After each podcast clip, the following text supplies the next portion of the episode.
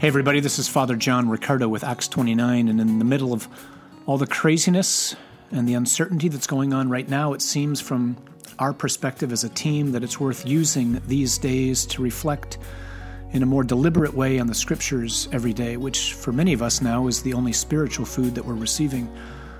And so we're going to do a special podcast series simply entitled Be Not Afraid God's Word in Uncertain Times. And we'll try to post something every day, usually reflecting on the scriptures, so that we can listen in on what God is trying to say to us in these days. History and tapestries. Those are the two things in my mind today as we reflect on the scriptures, look back at this season of Lent, which is one we're never going to forget, and anticipate the days of Holy Week, which are now rapidly upon us, right? So, first, history. It's so crucial, perhaps especially right now in times like these when, when things just look like they're out of control and we're wondering, like, does, does anybody know what's going on? Most especially God. Like, is he there? Is he doing anything? Does he care? It's so crucial to remember that history is not just some sequence of random events. History is quite literally his story, that is to say, God's story. What's that mean? That means God is the author of what we call history. He's the author of the drama that is creation. God is the one who created the universe, He created the earth, and most especially, He created our race with a purpose, a plan, a reason behind it. The ultimate reason is that you and I would one day partake of God's own divine life for all eternity. And what we're seeing right now in the scriptures is we're looking back to various events in history, which at the time seemed somewhat random. And scripture's kind of putting them together for us. So, in your mind, if you can, or even better, actually, in reality, open up the Bible, go to Romans 5. Romans 5, starting in verse 12. This was the passage that we heard on the first Sunday of Lent when everything still seemed like it was going pretty well in the world, or at least in our country.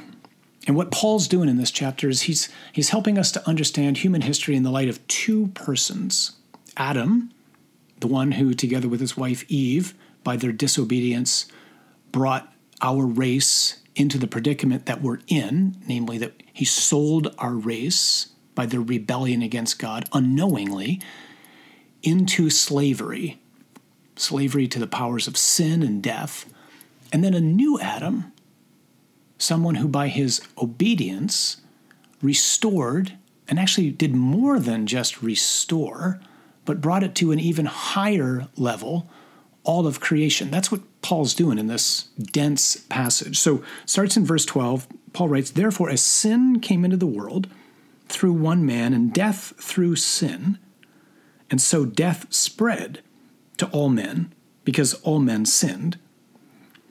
Then he goes on in verse 15, but the free gift, he's talking about Jesus now, that was Adam before, and what Adam did, Adam's rebellion brought sin into the world, sin brought death into the world, and then death spread to everybody, right? It hovers over our race, and it has since the time of Adam. But now he's talking about Jesus. The free gift is not like the trespass that is to say, Adam's disobedience. For if many, we could say all, right, died through one man's trespass, much more have the grace of God and the free gift in the grace of that one man, Jesus Christ, abounded for many. And the free gift is not like the effect of that one man's sin, for the judgment following one trespass brought condemnation. That's Adam again. But the free gift Following many trespasses, the free gift would be Jesus' death and resurrection. Well, this brings justification. If because of one man's trespass, death reigned, the, the word there is lorded, ruled through that one man, much more will those who receive the abundance of grace and the free gift of righteousness reign in life through the one man, Jesus Christ. As one man's trespass led to condemnation for all men, so one man's act of righteousness leads to acquittal and life for all men. For as by one man's disobedience, that's Adam, many were made sinners, so by one man's obedience, that's Jesus, many will be made righteous. Why is it worth going back to that? Because these two figures, right, these two persons, Adam and Jesus, they're the bookends, if you will, of human history. The first one is the one who, who brought uh, wreckage into our race, the other one is the one who came to restore it. The eternal Son of God become man, who's become the new Adam, to restore it and to elevate it. Now, why is that so important? Because it helps set the context for Abraham, who shows up in the first reading today from Genesis. What's, what's Abraham's role? So God makes this seemingly scandalous choice to use one man, Abraham, to call him from his homeland and then to make a promise to him that a covenant with him. And the covenant is that um, all nations will be blessed in him. Huh? I'm making you the father of a host of nations. I will render you exceedingly fertile. I will make nations of you. Kings shall stem from you. I will maintain my covenant with you and your descendants after you throughout the ages as an everlasting pact, to be your God and the God of your descendants after you. I will give to you and to your descendants after you the land in which you are now staying, the whole land of Canaan, as a permanent possession, and I will be their God.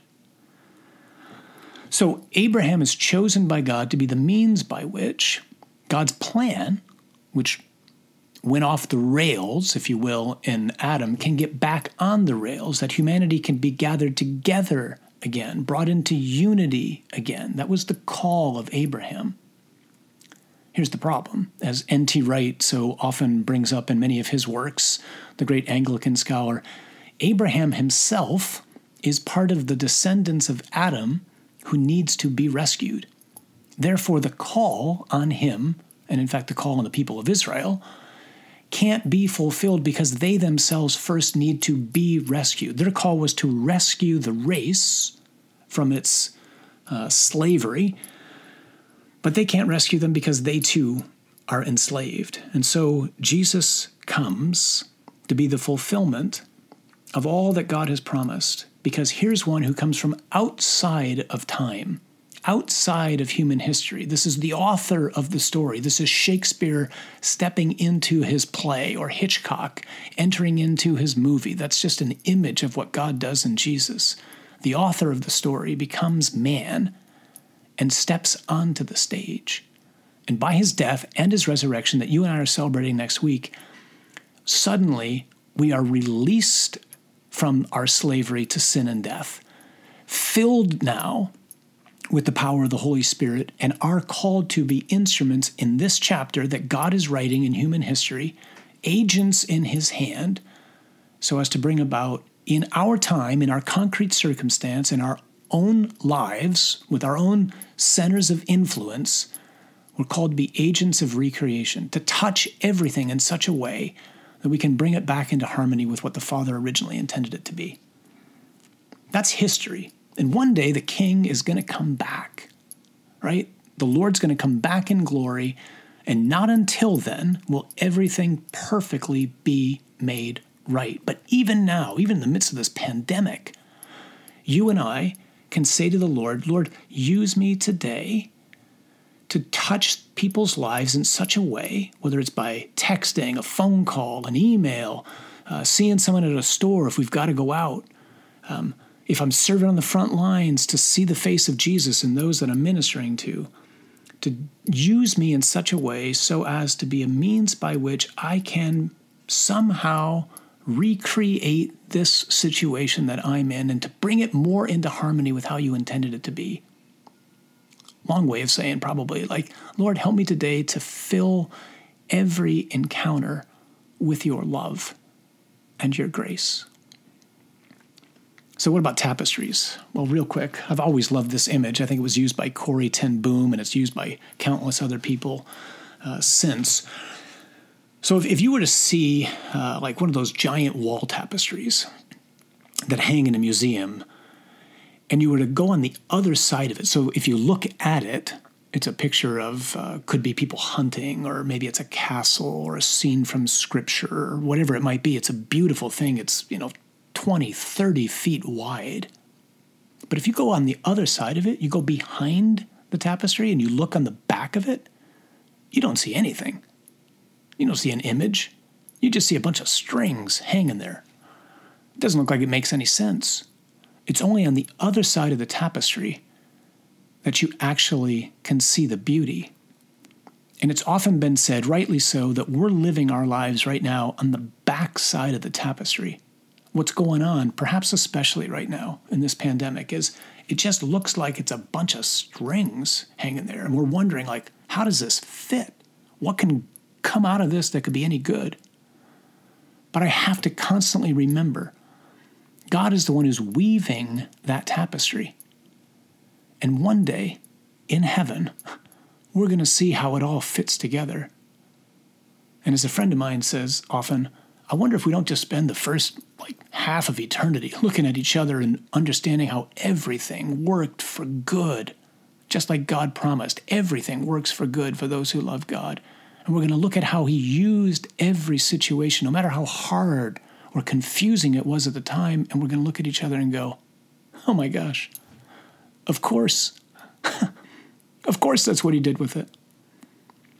Because God's amazing at turning death into life, darkness into light, trash into gold. It's what he does, it's who he is. Because that's who he is, you and I don't have to be afraid.